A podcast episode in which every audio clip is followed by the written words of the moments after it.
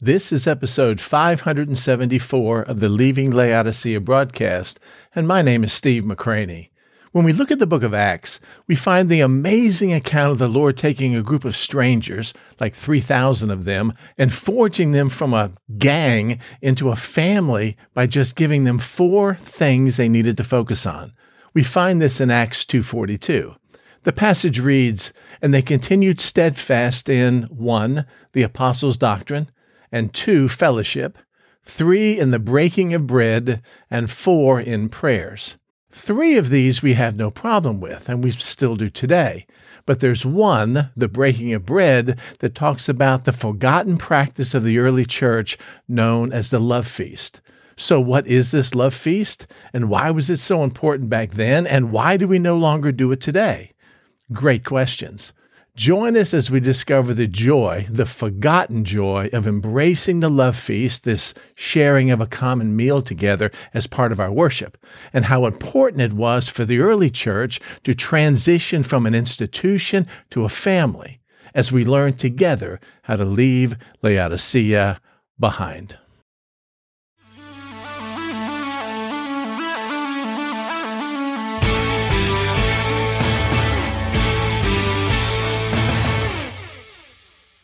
I uh, was going to go through talking about the various passages where Jesus dealt with deception because I was going to jump ahead of uh, the whole deal here and uh, try to show you, try to tell you the end from the beginning and try to share with you um, how we have been deceived uh, for such a long time willfully. Um, back during one of the earlier church age. But instead, I want to take about three minutes. I want to ask you to turn to Revelation chapter 2. And I want to show you one or two things that we should remember. In these seven letters to seven churches, which basically summarize church history, there are two of these the Lord only says bad things about. We happen to be living in one of those. There are two of these that he only says good things about, and the rest of them he says kind of good and kind of bad. I, I, here's the good things that you're doing, however, I have this against you. And so, as we're looking at church, as churches, as we're looking at how they did things, it would seem logical, at least to me, that if God says only good things about a church during this era of time, let's say the layout, uh, the um, Philadelphia church age, back during the great Jesus movements of the 17 and 1800s, the great missionary movements and all that, the the higher Christian life movements, the, uh, the time in which many of our heroes lived, such as Spurgeon and Moody and um, Oswald Chambers and, and, stuff of that nature. It seems that if we were going to follow a church in their practices and their beliefs, why in the world would we ever choose one where the Lord only said bad things about? I mean, that, that's like crazy. It's like I want to follow somebody in business and I want to learn from them. So I have a choice between a multimillionaire or a guy who's filed bankruptcy. It seems crazy that I would try to do everything the guy who failed did. Instead, I will want to do everything the one the Lord said, I'm pleased in all that you do. Would you agree with that? If that's the case, then the two churches, two churches ages that uh, the Lord said nothing bad about is the um, persecuted church in Smyrna, which is from about the close of the canon, about 100 AD, all the way to the Edict of Toleration of Constantine, when all of a sudden the church got melded to the state. That happens to be in verse 12 of chapter 2, the uh, church in Pergamos, uh, which means mixed marriage. It means, you know, that now the state and the church were combined, and that lasted for about 300 years until you get to the um, uh, verse 18, the church in Thyatira. This is from like 606 and following, where Boniface II was declared as the worldwide pope. And the word, or the word Thyatira means continual sacrifice. Wow. That's the Catholic Church, if you think about it. Every icon you see, every picture of Jesus you see, you see him still on the cross. And his, his sacrificial blood was not appropriated to you until some priest does it, or you have to go to confession and man provides for you absolution, or you have to go through an intermediary like Mary or some of the, uh, some of the uh, saints. And, you know, it's, it's insane, but you can see how it all fits. what happened is that the persecuted church suffered greatly on 10 great persecutions Diocletian and, and uh, Trajan and many of the other great persecutions. They persevered. All of a sudden, Constantine decided that he would uh, make, he'd be tolerant of the. Um, of the Christian church at that time. The big scandal that took place at the end of the second century was you had these believers that were in prison, and many of them died because of their faith in Jesus Christ and refused to recant. And then you had these other believers, which was kind of like in Bonhoeffer's Germany, the difference between the professing church and the confessing church. You know, one church had their sermons approved by Himmler and the uh, the propaganda machine, and on the pulpit, you would have the Nazi flag and then the Christian flag, and they let those churches exist. But then those people who wanted just the pure gospel, like Bonhoeffer and the Confessing Church, they had to go underground. And, and what happened in church history is that all of a sudden, when Constantine says, okay, that's it, we're not going to persecute Christians anymore, and then later declared Christianity to be the pseudo religion, he did it for political reasons, of the Roman Empire at that time. The prison doors were open, and here walked out these saints who had suffered for the cause of Christ, walking into congregations that were inhabited by people that had sold them out and betrayed them. And so the first big, um, first big controversy they had when that happened is those people who stayed true to the faith said there's no place in the church for these compromisers. But the compromisers had the ear of the emperor. And the compromisers wanted to be like every other religion. And so uh, what happened is the compromisers won. And during that process, um, you will find that what we're going to talk about today, the love feast, actually was set aside because a Roman emperor didn't like it anymore and because of something called the Council of Laodicea. I've studied church history forever and I never even noticed that council uh, Council of Laodicea, which agreed that there will be no more meals eaten in church because now churches had sanctuaries and stained glass windows, and basically they were pagan temples that had been repurposed for Christianity, and pagan priests who now had been repurposed as Christian priests, and everything went downhill from there. So back to Acts chapter 2. The question is, why is that even important? Well, it's it's important because of this. We've got this 120 believers who all came from a Jewish background, it's believed. They were all in the upper room. They were waiting and they were praying. Jesus had promised them that you're to stay in Jerusalem until my promise comes, the promise of the Father, which you've heard from me, when the Holy Spirit falls upon you, and then you will become, you will be changed, you will be transformed to be my witnesses uh, in Jerusalem, where you're at, in Judea and Samaria, and to the uttermost parts of the earth. They had no clue what that meant. Matter of fact, their next question was, okay, but uh, are you going to uh, uh restore your kingdom right now and sit us on those 12 thrones? Ah, Jesus, I can see his frustration. Oh, no, it's not for you to know that time, that time set by my Father, but you shall receive power you shall receive dunamis, explosive power when the Holy Spirit has come upon you, and this is my calling. Jesus is ascended up into heaven. They're looking at him go away. Two angels show up and say, The same Jesus who was taken from you this way will come again in a like manner. They went to the upper room and they waited. We don't know what they did. We know how long they waited, and we know that one transaction took place in that upper room where they decided that they had a responsibility devoid of the Holy Spirit to replace Judas. And so they brought these guys together that had been with them since the, the baptism of John. They threw dice, they cast lots, they chose one. We never hear from him again. Was that God's will? There's a debate on that. I personally don't think so. I think that 12th place was meant for the Apostle Paul. That's why he kept saying over and over again, I am a disciple, I am an apostle. But nevertheless, Acts chapter 2, day of Pentecost happens and Holy Spirit falls.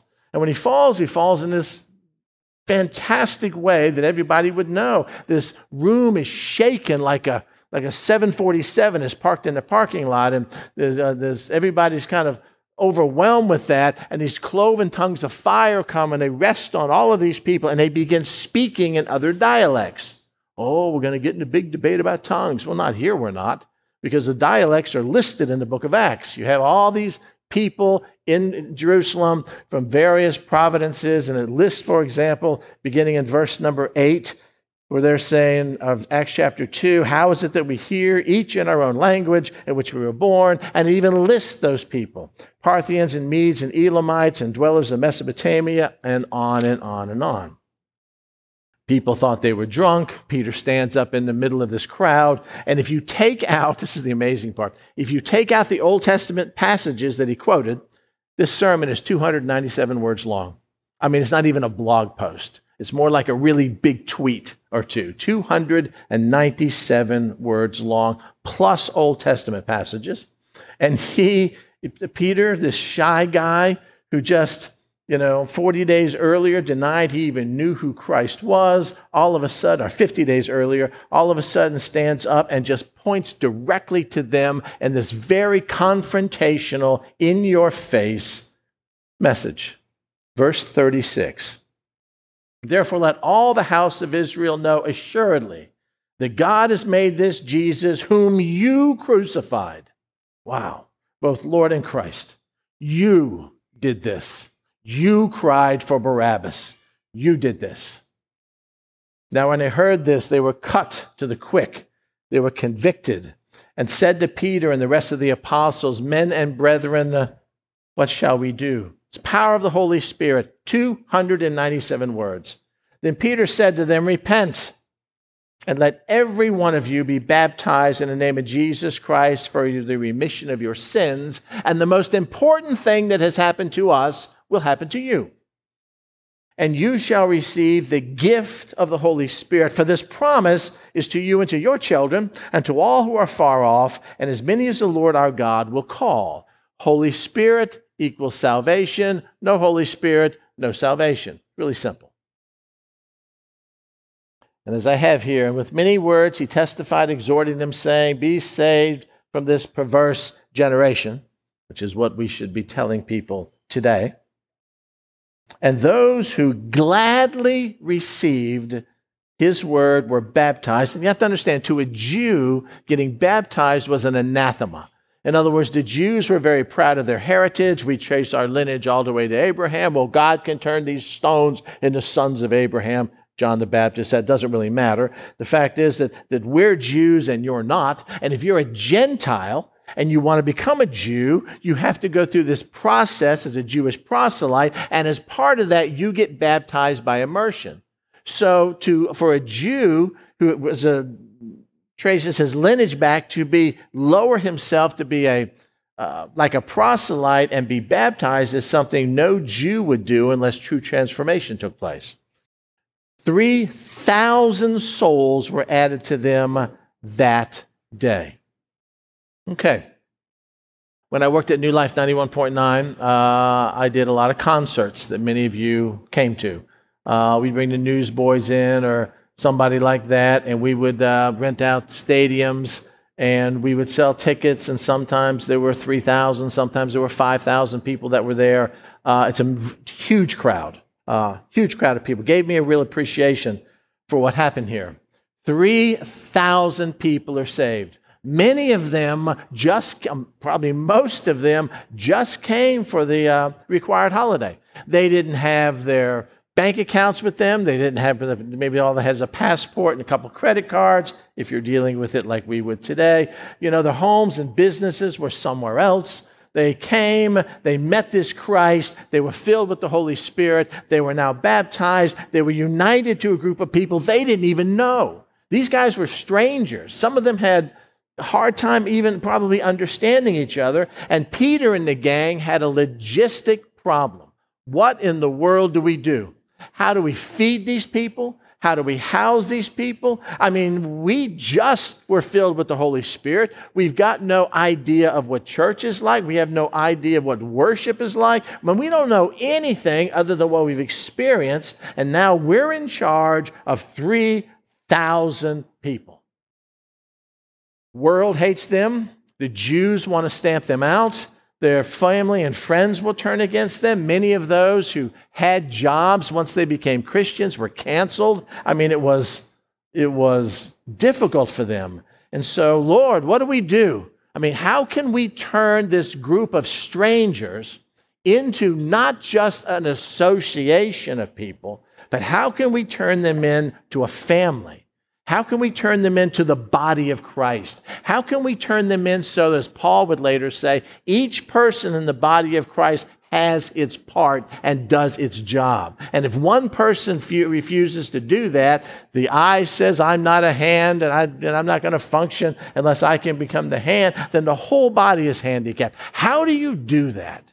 We've never seen that in church in America because we just all come together as a group of independent contractors. We make some friends. If something happens, I don't like the music, or I don't like the preaching, or I get offended, then I'm going to go to another church, or another church, or another church. And for most of you that are my age, the greatest hurts you've ever experienced have been in church when you've been betrayed by people that were supposed to be your family because it really wasn't.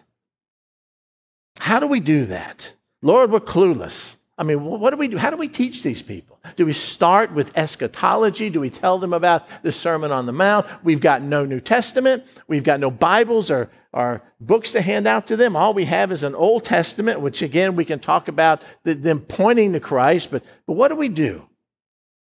What do we do? When the Lord said, I'll give you the blueprint. I will not only give you the blueprint, but I will show you what an incredible response will happen when you take strangers from all these different places, all these different backgrounds, and you bring them together and infuse them with the Holy Spirit. Let me show you what's going to happen. And it says, and they continued steadfastly in something. Well, what? The apostles' doctrine, fellowship, the breaking of bread, and in prayers. If you, um, if you read the email that I sent out a couple days ago, spent quite a bit of time talking about koinonia. It was that one, wasn't it? Koinonia and what it meant. Fellowship meant a whole lot more than just what we just did in here. What we just did in here is a bunch of people who like each other, who have a common interest, came together and shared a meal. Um, we shared a meal sitting with the people we normally sit with you know, our friends and neighbors and stuff of that nature. And pretty much we had little chit chat and, you know, small talk and, and stuff of that nature. And, but the word koinonia means a partnership. It's a melding together. It's, it's, it's far more different than what I've known my entire life that was something we define fellowship. Like we're going to have a potluck fellowship dinner after church. Why do you have to put the word fellowship there? Because it's a church dinner. We never talk about that at home. Hey, Let's get all the family over and have a fellowship meal. What? Not a fellowship meal, it's just a family get together.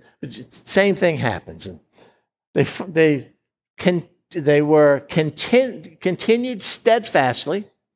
By the way, that means devoted to. It was the most important thing in their life. They didn't deviate from this. Their, their ministry and their way of growing in the faith was defined to these four things it doesn't say it was defined in stuff that we do today. Uh, there wasn't uh, so- songs that are being sung, although I'm sure there were. It's not a worship band experience. Oh, I- am sure it was. Um, no, it wasn't a worship band, but it was a worship experience. It, it's just these things, these four things.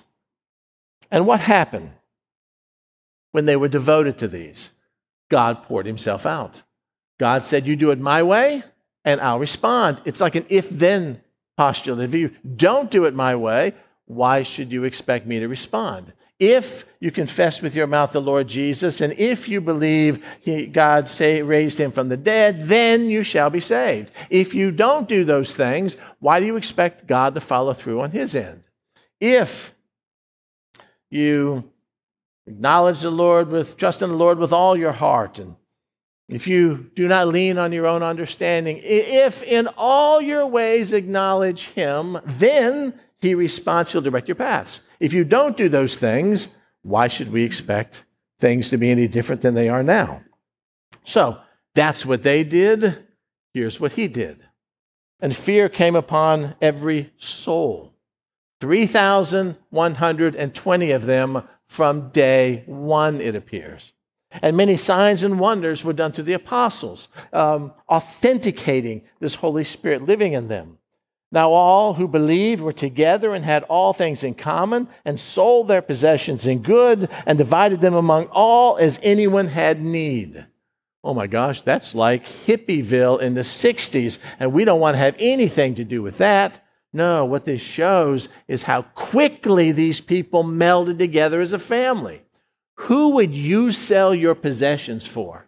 Who would you mortgage your house for and give to them, even if it meant that for the next 20 years you're going to be paying for it? Who would it be? A stranger, a church member, a friend? At best, it would be family. And many of us won't even do that for our families.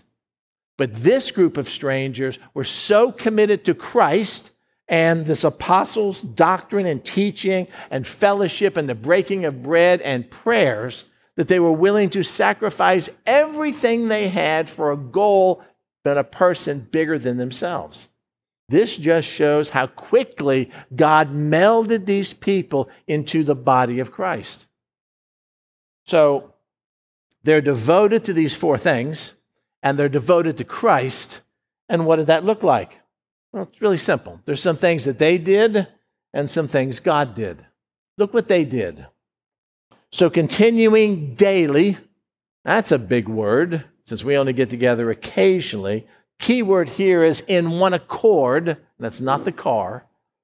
So, continuing daily with one accord in the place of persecution, the place of hostility, the place that they shouldn't be in the temple, and breaking bread from house to house. This is talking about a meal they ate their food with gladness and simplicity of heart, praising God all the time and having favor with all the people. That means the woke crowd and the part people who believe with him. And what did God do? He added to the church every single day those people who were being saved. You might want to trace it yourself. Look at uh, how the numbers are they're added then pretty much they're multiplied and then pretty much the, the numbers keep increasing. Now some priests are added to the fold and it's this this crazy off the chart multiplication effect of people getting saved because they saw this group of people these strangers who had come together and melded themselves one, as one. And then i hope I hope I, I hope I included the passage in the email I've already sent you. If not, it'll be in the next one. It falls right in line with what Jesus said in John 17 that his prayer for us, for those who would believe in him on their name, was they may be one. As I am one with the Father, and the Father is one with me, and I with them, they may be one with each other. And the reason is so the world will believe that the Father sent me. Now, what is that? Well, that's this koinonia thing.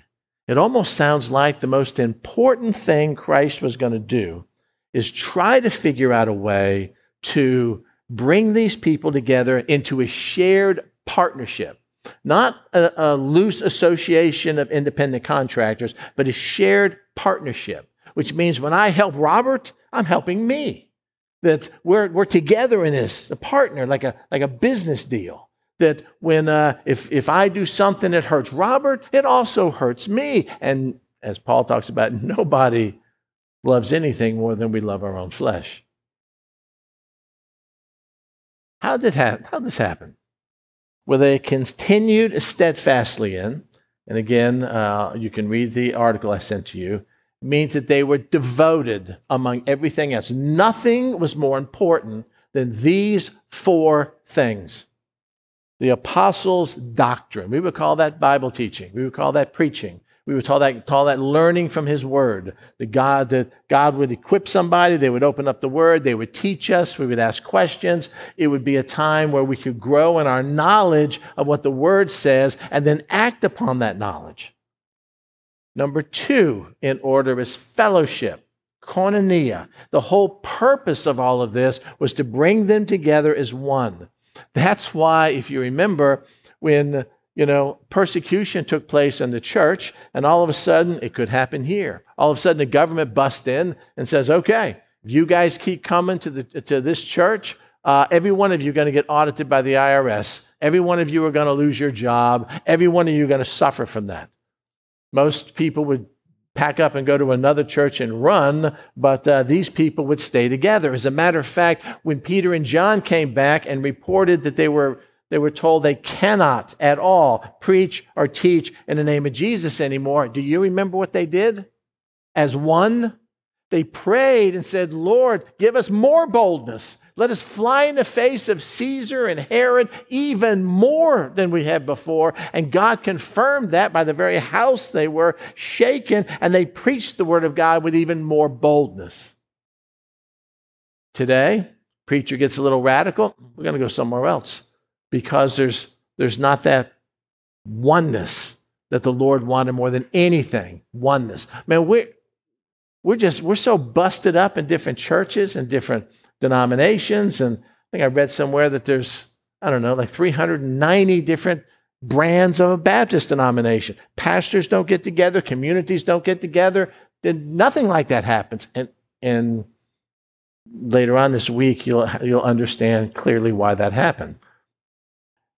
The breaking of bread. Well, what is that? Well, if you live in today's world and you go to seminary, they'll tell you exactly what that is. Well, that's communion. That's communion. That's not, uh, that's not a common meal, it's communion. Well, is, these, these believers just came to Christ day before yesterday and they're committed to the breaking of bread. Well, if that's true, then if you read a couple passages later where it talks about uh, continuing daily, verse 46, with one accord in the temple and breaking bread from the house. to house. Was that a communion deal? And even if it was communion, does that mean that, uh, what, you, anybody could do communion? You don't have to be one of the apostles to do communion? I mean, does, did they have some sort of leader that was sanctioned by the institution to be able to do that? It's not what the word means at all. It means exactly what it says breaking of bread. They had a communal meal together. They actually had a name for this meal. They called it the agape or love feast. And it was the center part of their entire time together when they came for worship. It was all encompassing. It wasn't like what we do today. And of course, in prayers. That's corporate prayers, that's individual prayers, it's prayers. It was this love feast that they had. Matter of fact, there's a couple places in Scripture where um, where the love feast is mentioned. And it was always mentioned not in a negative sense, but the instruction was given because, uh, especially in the church of Corinth, the people were abusing that and they were all about themselves rather than realizing that their actual church service and actual ministry began when it started with a meal. There, during the, during the second and third century, from the um, and again, your next email will quote a lot of this stuff. From the uh, early church fathers, you will find that the church got together and celebrated a love feast. Uh, as a matter of fact, some of the apologies that were written at that time, trying to explain Christian practices to government officials, talked about this love feast. And they talked about the fact that they all shared a common meal together. There was prayers. There was, um, there was an offering that was taken to benefit the poor. The Lord's Supper was also part of this love feast, and they did it every single time they got together. Because the best way to ever build fellowship with somebody or get to know someone is around a meal. Think about that. You just meet somebody, what do you say? Hey, come over, I'm mowing my lawn. You can sit on my zero turn while I do the weed eating. We kind of get to know each other. Can you come over on a Friday? No. We always go, You want to go out to dinner? Why don't you come over to my house for a meal? Hey, why don't we uh, go grab some coffee? And we sit down over something that's enjoyable, something that, that fosters fellowship, and we have a meal. Family reunions, they don't get together for anything other than food. You know, we family reunion, food, everybody comes and we have a good time. Birthday parties, food with a cake. Um, everything is a party at church or a party at work. They say, hey, we're getting it catered because we're going to have food because food and fellowship and getting to know people are synonymous. It's that way in a secular world. It should be that way in the Christian world, but it's not by design.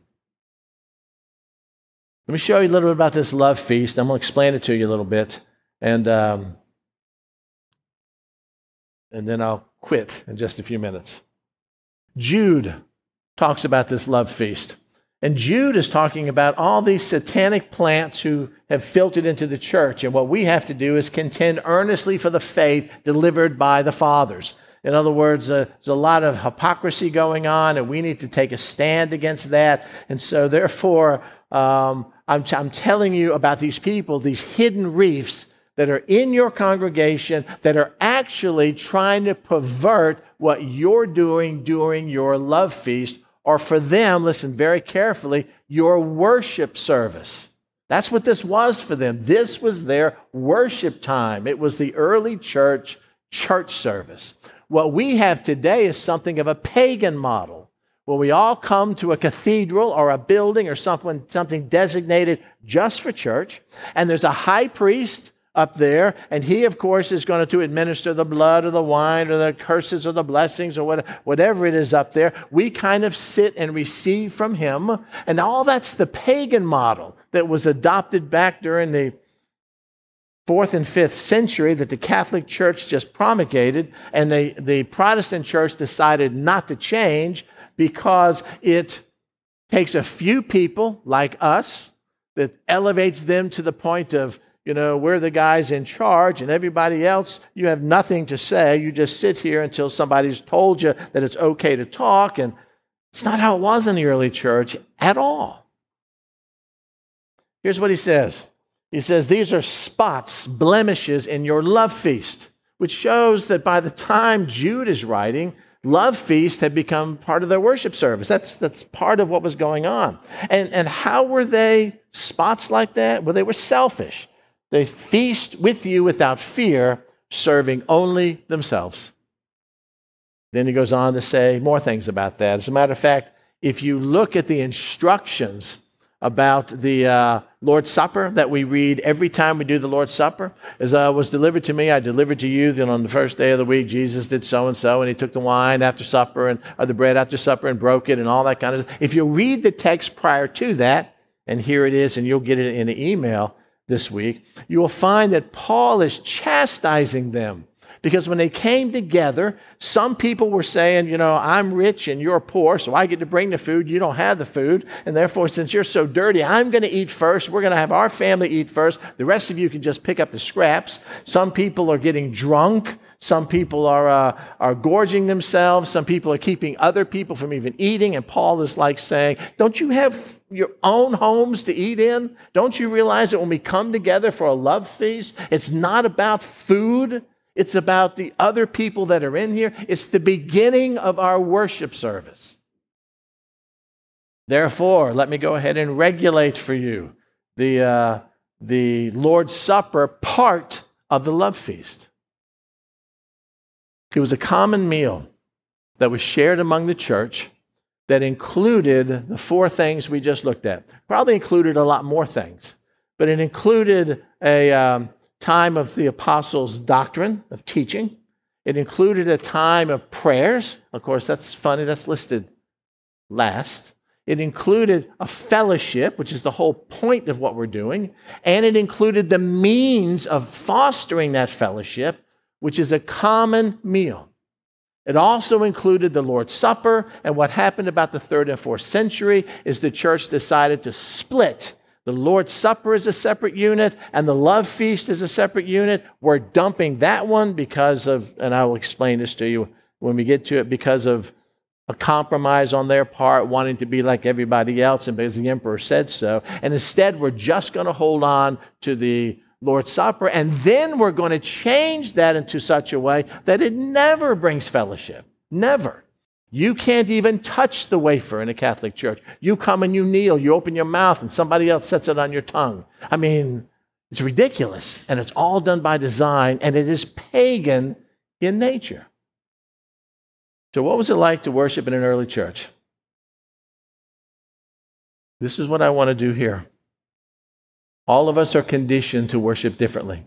All of us are conditioned to come and just sit and participate you know, we don't really say any much, say much. We talk about giving uh, uh, testimonies, And all the adults in here have known Christ far longer than the youth have. The youth are ready to share their testimonies, and the adults aren't. And why is that? Well, we've just learned over the years that I don't say anything in church. Why not? Well, that's just not my job.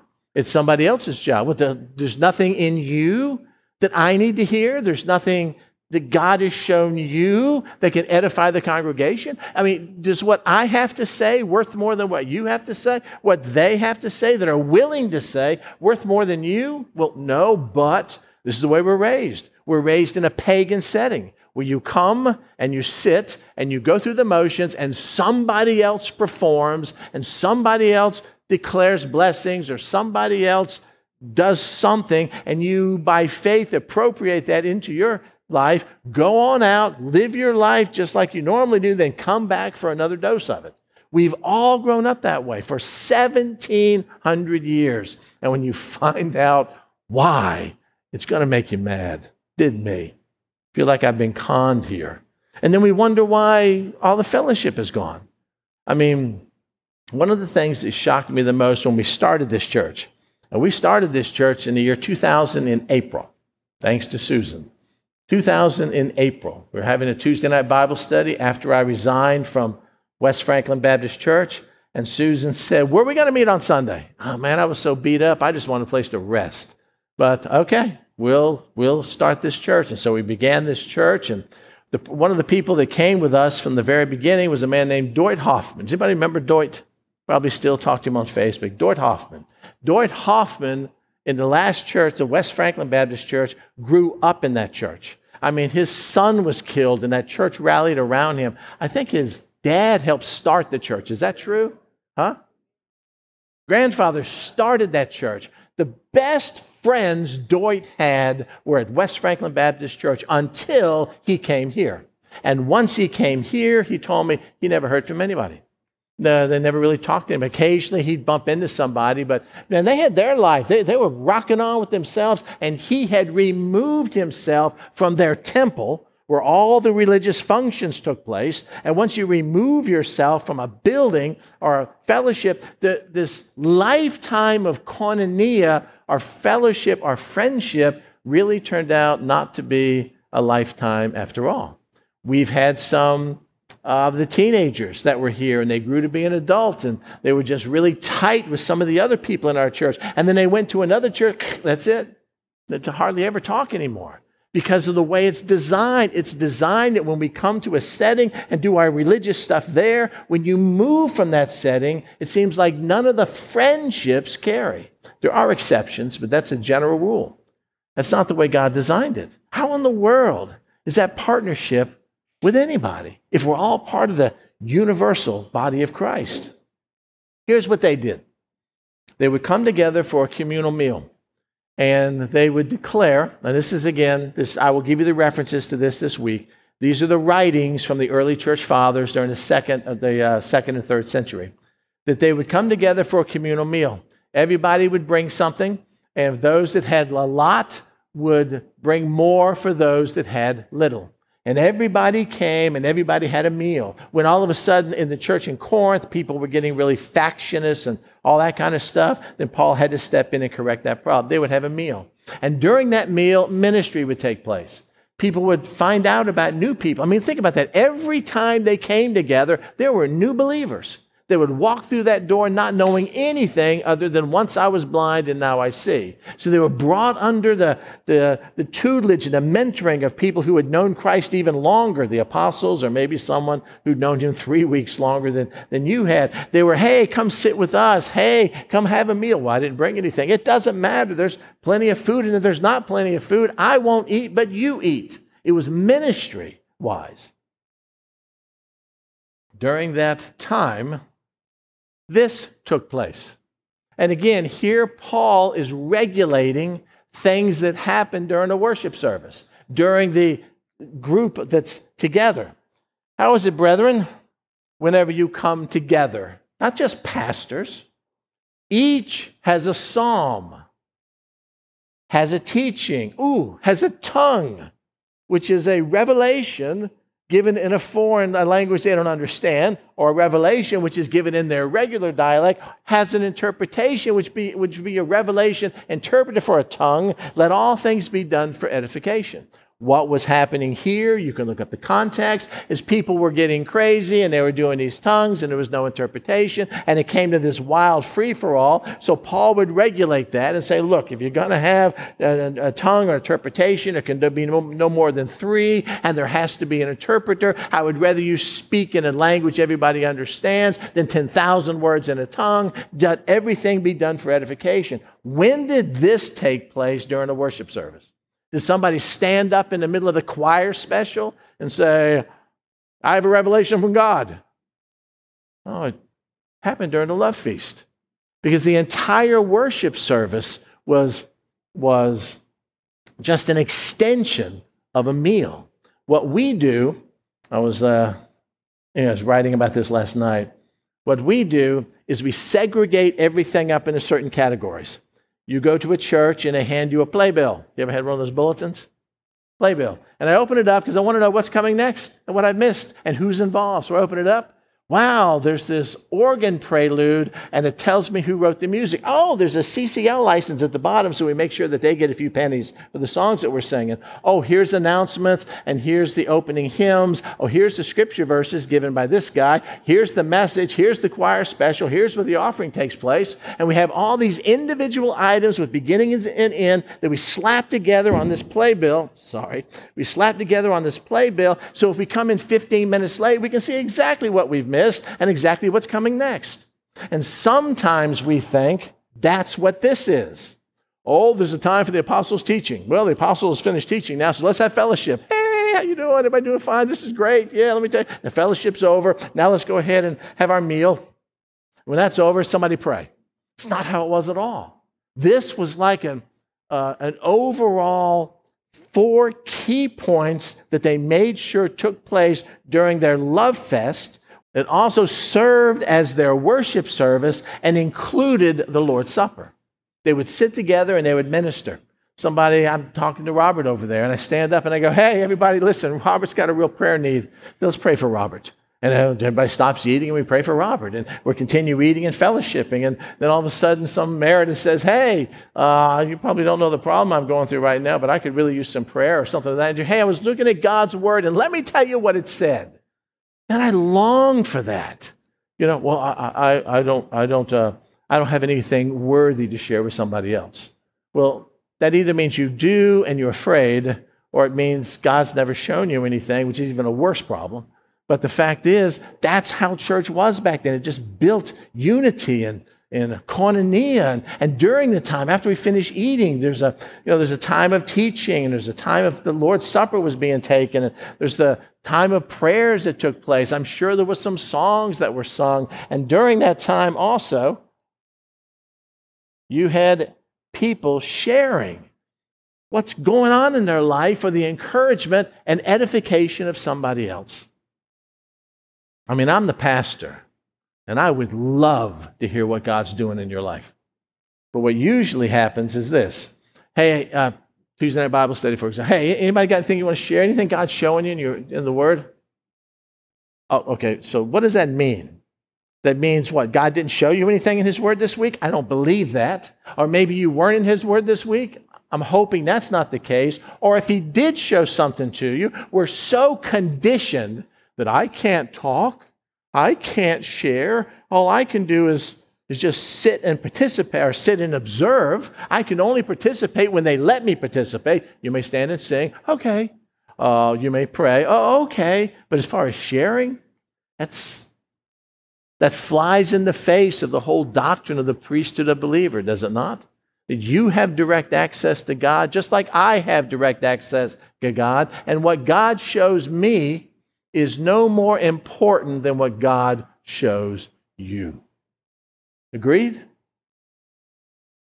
So, what happened to the love feast? I'm going to tell you, and then I'm going to give you all the research um, later on this week when I send it out to you. What happened was the uh, church changed. And all of a sudden, the church decided they were tired of being underground. They were tired of being persecuted. They were tired of, of not having some sort of social status. They were tired of being canceled.